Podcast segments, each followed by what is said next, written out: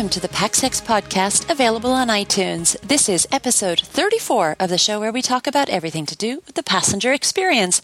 I'm Mary Kirby, and I'm joined by my co-host Max Flight. Max, how are you doing? Oh, very well, Mary. We're we're each home from some exciting adventures. In my case, it was Aviation Geek Fest in Seattle, and my face still hurts from smiling so much. Oh, that's wonderful. I'm so glad you had a great time, Max. I really enjoyed my experience last year, and the whole airline reporter team, uh, they just do such a beautiful job. Yes. Um, Aircraft Interiors Expo is where I uh, was at this, uh, this month. Um, so we've got so much to discuss and also a great, uh, a, a great interview coming up here. But before we get started, We'd like to thank eGate Solutions for sponsoring this week's podcast. We all want happy passengers. They buy more and they're likely to be more loyal to your airline.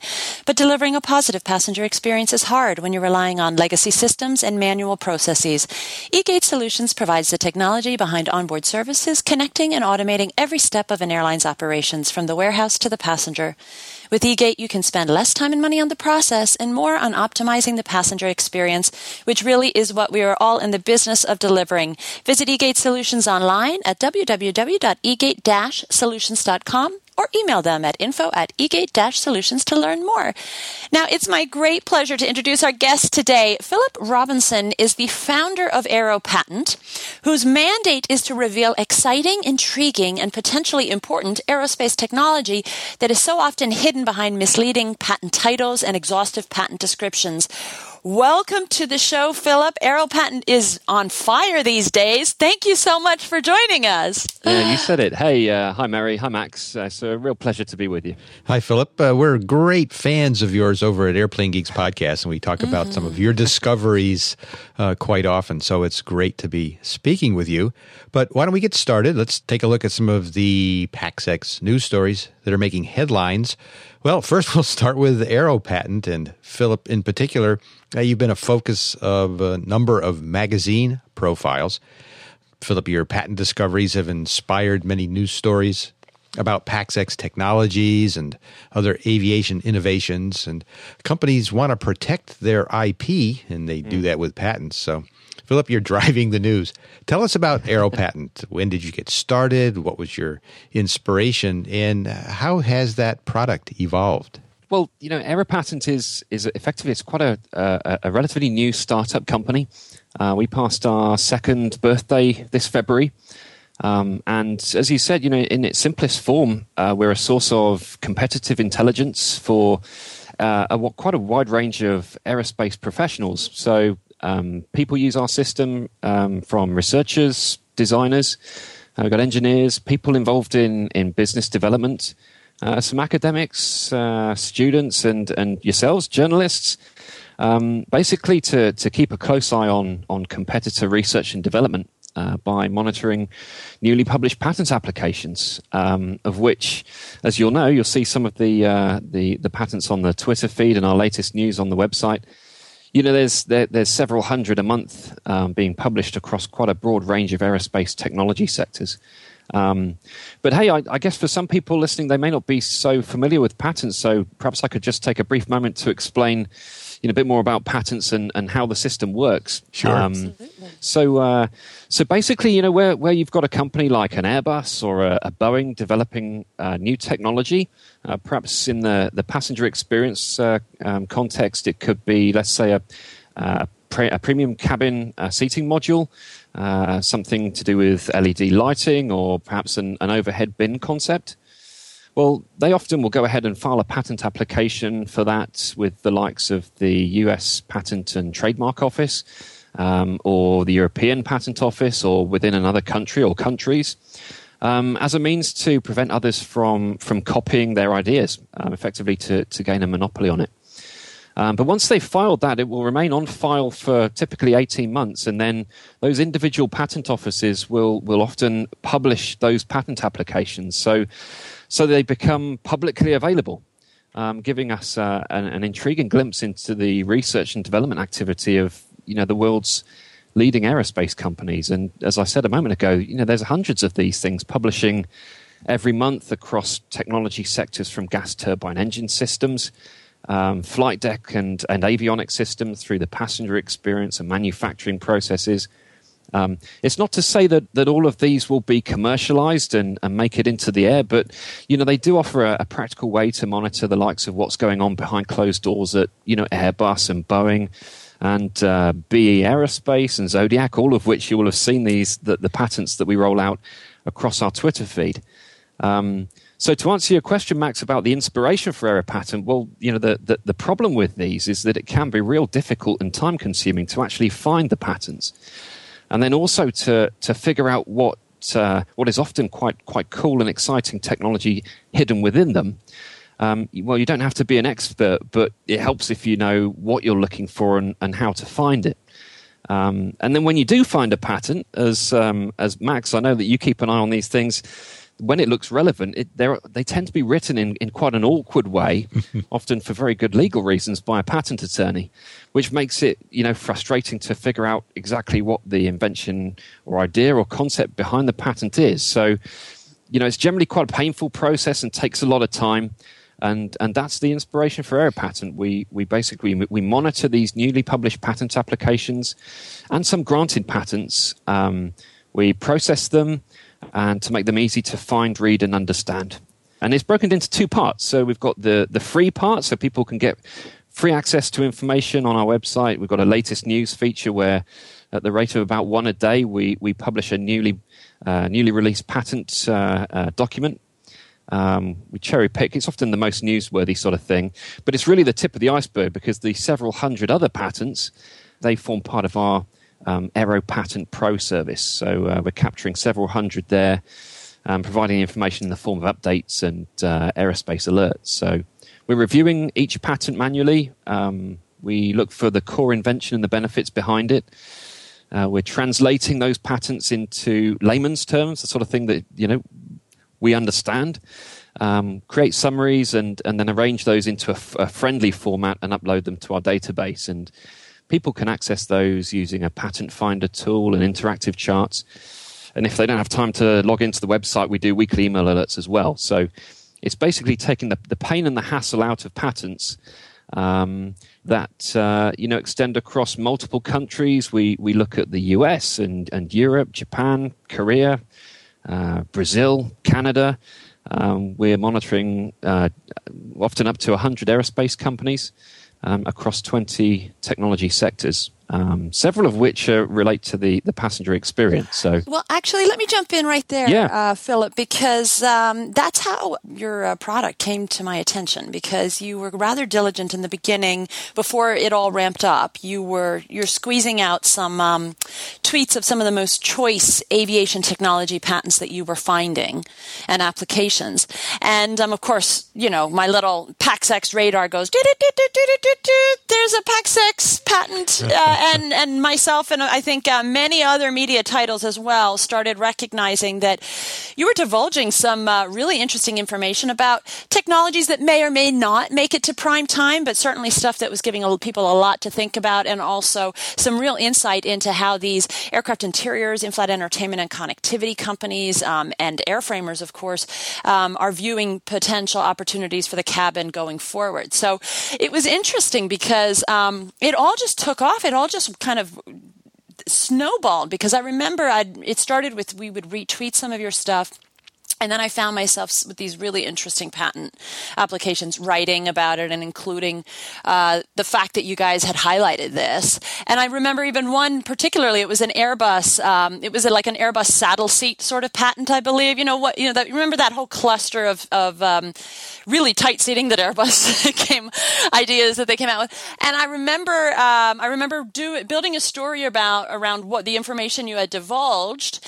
And then the next morning, seeing seeing a screen grab of the uh, image um, on that they had pulled. Um, sorry, was it uh, Good Morning America or the Today Show or something that they had pulled from my article? And I thought, wow, this is really going kind of on fire, you know. And it's just been ever since. I mean, it seems like you guys are your patent uh, fines are in the news now on a weekly basis. It's wild. Yeah, I, I, I, mean, as I said earlier, you know, the what makes it onto the Aero Patent Twitter feed is it's really the most newsworthy stuff. Yeah. Um, so you know we'll we'll see uh, product technologies, sort of step by step technologies, and improvement over what's gone before, and then every so often, it's, you know sometimes people refer to them as wacky patent applications, but um, I think kind of I, I, like the kind of terms like pioneering or, or radical because whilst they might seem pretty funky, um, you know, if if there's a change in in the market or or the type of products and aircraft that are flying, what might seem like a um, a more radical patent application at this stage could all of a sudden make a lot of commercial sense. So. Um, right it's it's fascinating to see you know what's coming through, and, and as you mentioned there, Airbus being one. There's there's so much innovative work being done, particularly with the likes of um, Zodiac Aerospace. Um, they they publish uh, well publish uh, patents are published in their name weekly. Um, just to give you an idea, you know, on passenger cabin technologies alone, you know, there's over 150 patent applications that have published this year alone. Uh, about a third of that number um, relate to seating technologies. Um, but you know, in terms of the passenger experience, you, you could look at you know air conditioning systems and lighting systems, emergency composites, manufacturing.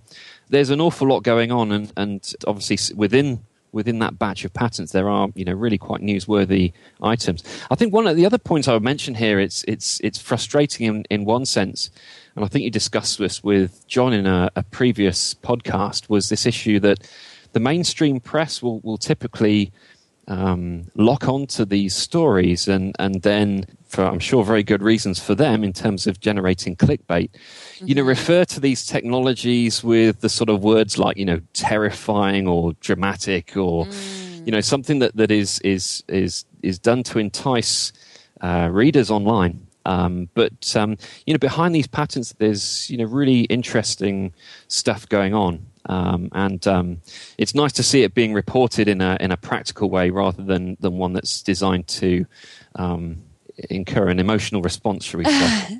yes, I, I, agree with you there. And we actually try to steer clear of that type of material on Runway Girl Network for those exact reasons. Yeah. And the mainstream press isn't digging into the, the depths of the patent the way you are, looking mm. for those hidden technologies that maybe are really the, the real purpose behind the, the patent.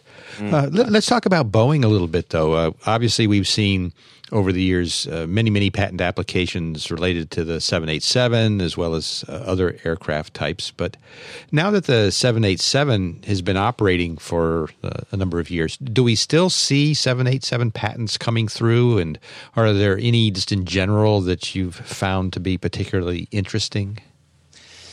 It's it's difficult to tie it to a, a, specific airframe because a lot of the technologies that sit behind patent applications will be generic, so they could be applicable to a 737 potentially as as as much as a uh, as a wide body like the 78 or indeed the 777. Um, so, uh, you know, Boeing this year, um, just across the technology sectors that we're monitoring, have um, we've seen over 250 patents published. Now, some of those, if you look at the images behind the patents, you'll see something that represents a 787. But as I said, the technology could be applicable to other other aircraft. Now, obviously, with the 787 in production, um, we're starting to see patents published for next generation products. So we're we're thinking triple seven, eight, uh, eight and nine. Um, you may have seen on the Twitter feed um, ideas relating to folding wingtip architecture. Mm-hmm. Mm. Um, but looking at the 787 specifically, um, the type of patent applications that are publishing now that are most relevant to, to, to that platform would be in the area of manufacturing processes, ways in which behind closed doors in the factory they can um, increase output um, and reduce the cost of output. Um, and also general refinements. So, in respect of the first, there in terms of manufacturing, um, you know, there's uh, there's work being done by Boeing in the area of, uh, for example, nanotechnology, within, we're getting to the detailed stuff here, but it's within the actual fiber reinforced um, plastic material that makes up, you know, the fuselage of, of a 787. They're using nanotechnology to enhance the performance of that material. Um, there's patents relating to um, uh, for example, the 3D printing of parts. There's, there was a real cool one recently on um, additive layer manufacturing, 3D printing, um, using levitation of workpieces. So there's a, a, a workpiece held in midair that's being worked on, you know, in free space so it can be rotated and moved with multiple print heads again for the purpose of increasing production rates. Hmm.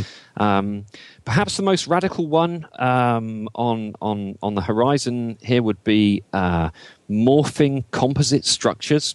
So if you can imagine, you've got the, the ailerons, which at the moment are actuated by a relatively complicated and hydraulic actuation system. Mm-hmm. Um, in the future, there's a, a, a, batch of patent applications that, that were filed and have now published from Boeing for effectively, if you think about like a uh, like your glasses where you've got metal with memory. Um, they've done work in effectively uh, achieving a similar thing with composite structures. So instead of having all of the actuation system associated with conventional ailerons, um, effectively we're looking at composite aerostructures that, that buckle in response to, for example, a um, um, an electrical current being applied to it to move the control surface instead of needing all of this actuation system. So, so there's improvements in manufacturing, but then also general refinement. So um, we published one the other day on, on a quiet windshield wiper system. So I guess whilst it's uh, it's a Dreamliner for the people in the cabin, they're now looking at the pilots. So they've uh, developed these windshield wipers with architecture that makes uh, which generates less turbulence. Um, there's uh, force-assisted overhead bins. I don't know whether you saw this one, Mary, where uh, you know once that, that bin's loaded up, uh, Boeing have developed, developed this neat system where there's a, a, a force feedback to help you close the, the bin. And that is so important. And that is one thing that flight attendants actually cite time and again um, in the comments section of Runway Girl. Whenever we write about these bins and these giant pivot bins, they say, you know, it's me that has to actually close that thing in the end. And and it's not always easy. So that, yeah, that sounds like a really fantastic one.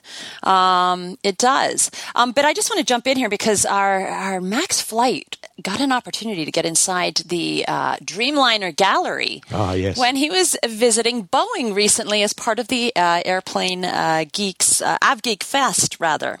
Um, tell us all about that. Uh, what a fascinating tour that was. Uh, there were really kind of two major takeaways uh, for me. One is that they talked about the strategies behind the design of the 787, and many of those we're familiar with. And they also talked about the uh, objectives of the Dreamliner Gallery. And almost in a very interesting way how those two are intertwined i found just just fascinating but uh, they describe the 787 design the the passenger experience and how the spacing the lighting the windows environmental controls the consistent design theme uh, was used to generate a, an improved experience for the passengers mm. and the Dreamliner Gallery, it, it continues those objectives in this, well, I guess, purpose built environment where customers can come to configure their airplanes mm-hmm. rather than selling an airplane and letting customers then have to work out the interior uh, components or configuration with suppliers around the world it all happens in this one place in this mm-hmm. in this one gallery each team, each airline team gets its own private conference room. Then other sections of the building are dedicated to the different components. So there's there's the labs, there's the coffee makers, the galleries, the crew quarters, uh, seats, uh, even emergency equipment like hooded masks and things, and uh, IFE system. All of that is inside this facility, and the airlines can see it all, do it all in in one place. It it's kind of like one stop shopping, much closer than uh, airlines have been able to experience in the past.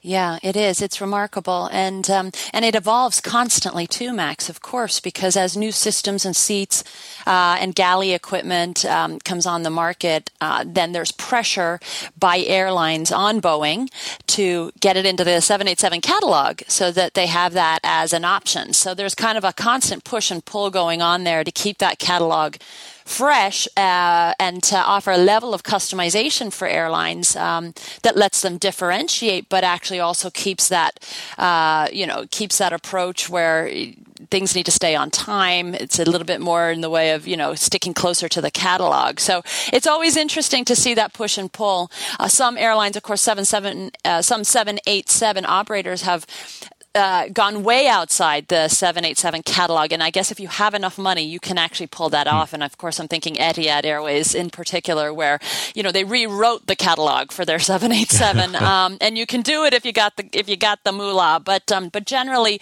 you're operating from what's on, on offer there in in that gallery. Um, and it's it's interesting because of course the 787 is an absolutely stunning plane, and I, I think very few would disagree with that. It's a stunning plane, and in its original uh, the original vision that Boeing had for it had the economy class section configured at eight abreast and even seven abreast. They were suggesting would be very very comfortable situations for passengers, and if airlines had adopted eight abreast in economy, then the the 787 would truly be a dream mm. because you know because it, it you know the, the, the reports that we hear back about the, the, the mood lighting and the the sidewall and the way everything has been uh, you know, it feels so open in the 787. And, you know, it, all of the positive reports you get about the lack of jet lag um, after that flight and, and just, just the ability to fly in such a beautiful plane. And then yet it's tempered by the fact that all of these airlines, virtually all of them, bar one, um, have gone with this tighter nine abreast configuration that takes that seat width down to really snug. And it's unfortunate, you know, because you, then you see a lot of these kind of negative reports about the passengers' experience on this absolutely fabulous plane. Um, but you know, it, so be it. That is that's where it's at right now. Um, and in terms of in terms of the gallery, I mean, I, I just think it's wonderful that these these airlines go in and they can kind of don't they have software as well where they kind of design the plane at the gallery isn't there like a place where you the airline can go in and then slot everything into place the way they want it on on, on a giant screen if i'm remembering correctly did you see anything like that I didn't see that, but I asked a question uh, that's kind of related to that. So, uh, Philip, keep your eye out for uh, virtual reality patents. I'd be curious because I asked if I asked Boeing if there could be a future where the components selected by the airline could be assembled and examined in ah. VR. Mm. And uh, the, the, response was kind of, well, you know, that might be a possibility. Uh, it's difficult because the the number of combinations is, of course, astronomical, and that becomes computationally difficult right. to render all right. of that. But you know, there might be some technologies out there that would make it easy because that would be the perfect situation. You are able to see obviously uh, physical the components, the seats, the labs, whatever. Uh, but being able to assemble all of that in some kind of a representation where you get to see the aircraft as a whole uh, could be very, very powerful. So, yeah, that was that pretty really, exciting. That really could. Is Philip, are you seeing anything in the way of aviation VR innovation just yet? Um, I know a lot of these companies are using VR at the uh, the exhibitions to kind of show off their products, but yeah. Um, so, I mean, in, in, respect of what you've just been talking about, the, the closest one to that would be um, a patent application that I saw from Airbus right at the end of last year. Um, so they've developed effectively a, uh, something that gets towards what you're talking about. It's a it's a software tool um, for which the manufacturer and the customer can sit down and, and configure aircraft cabin layouts, um, taking into account uh, specific demands and rules that are associated with um, sort of thinking about equipment like galleys, crew rest areas, passenger seats, and the legislation that defines where they need to be and effectively what the flexibility they have. But the purpose overall being to deliver a, a, fleet configuration um, uh, option system for the airline to to effectively reduce their operational and manufacturing costs. So there's there's work being done on that in terms of virtual reality. Obviously, uh, you know, um, I know you've talked about this in the past in terms of, of headsets and you know immersive technology in that respect. And you know, there's there, there's now dozens of patent applications, mm. not so much from the leading aerospace companies, but from um, new startup firms um, operating in this area. Uh, so there's, there's stuff being published in, in that sector too. Mm. Uh, it's it's busy, a busy space. Indeed. Well, Mary, we uh, we can't leave without talking about the Aircraft Interiors Expo held earlier this month that you and the Runway Girl Network team attended in Hamburg. Did you uh, did you see anything revolutionary there on the show floor? Do you know what? Um, I would have to say that this year was quite interesting insofar as what we are seeing now is more in the way of evolutionary change in aircraft interiors versus revolutionary. Um, so, what we're seeing in, of course, the economy class seating um, is fewer parts, for example. Um, the slimline profile is, it would appear, there to stay. Um, although there are some clever, uh, c- clever uh, innovations to try and make it just a little bit more comfortable for economy class passengers. Um, but in general, you're looking at uh, just these iterative sort of changes, nothing in the way of revolutionary. But I, that's probably a good thing because it means that these companies that have been all doing a lot of talk for years are really locking down on their products and then really developing them and making them better incrementally year after year. And we saw it at Recaro and we saw it at the new seat makers as well on the scene. We even uh, saw this. Uh, there's a, a, little company that came out of the blue last year called Rebel Aero. They ended up picking up a Crystal Cabin Award for uh, an, uh, an economy class seat innovation that they uh, that they uh, are looking to bring to market. And it allows you the seat allows you to sort of um, push the, the seat bottom up a little bit so that you can ha- have a semi standing position in flight just to stretch your legs within your own seat. Oh, that's brilliant. So, yeah. So, I mean, you know, it adds it's a little bit of complexity and there's going to be airlines of course that are going to say that's I, I, don't want anything that is a moving part you know because we want to keep it as as kind of cheap and cheerful as possible but there may be some airlines where this, uh, you know, this would make sense, and airlines that are willing to take a chance on really increasing the comfort for passengers in economy. Because again, as as we say so many times, these seats are getting they're getting uh, they're not as wide as they used to be on many of these wide body aircraft. And truly, anything that you can do to kind of give more options and, and a little bit more in the way of uh, comfort to the passenger in economy is is is the way to go.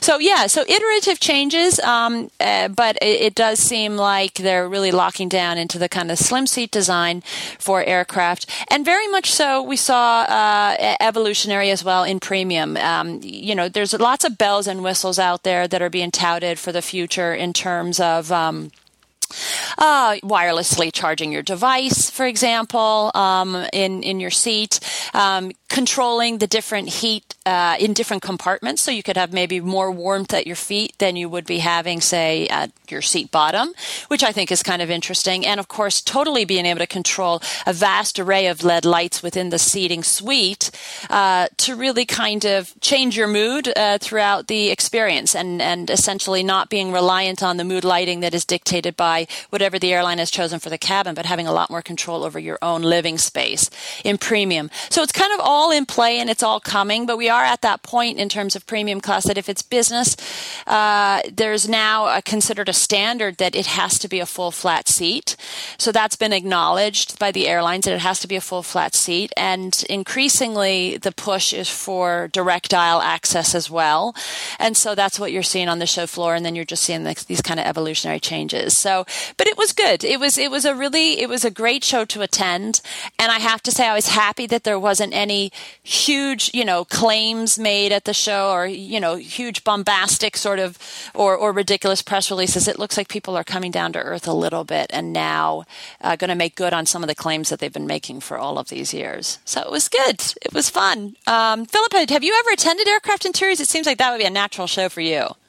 I haven't been at, uh, so far. Um, the, the point I was going to raise with you, um, mm. with reference to, to what you saw there, was that in terms of the, the patent landscape at the moment, mm. what I'm seeing is uh, what, I'm, what I call the squeeze, where you know everything that isn't the passenger cabin, i.e., the, the seating area, is kind of getting squeezed so that that seating area can eke a little bit more out. So it's not so much are we going to see an extra deck underneath the floor in the cargo space, but it's more we're more likely to see an extra row or perhaps even two rows yeah. within the passenger cabin. Well, one of the implications of that is that um, the sort of patents that I'm seeing come through would include concepts to compress the uh, the galley area and and lavatories. For example, there was one I saw recently from Jamco for a, a folding sink in the uh, lavatory, oh. so that you know the, the space of that could be compressed. Uh, have you seen anything in, in the sort of the galley or, or lavatory areas that uh, would would contribute towards a, a bigger space for seating?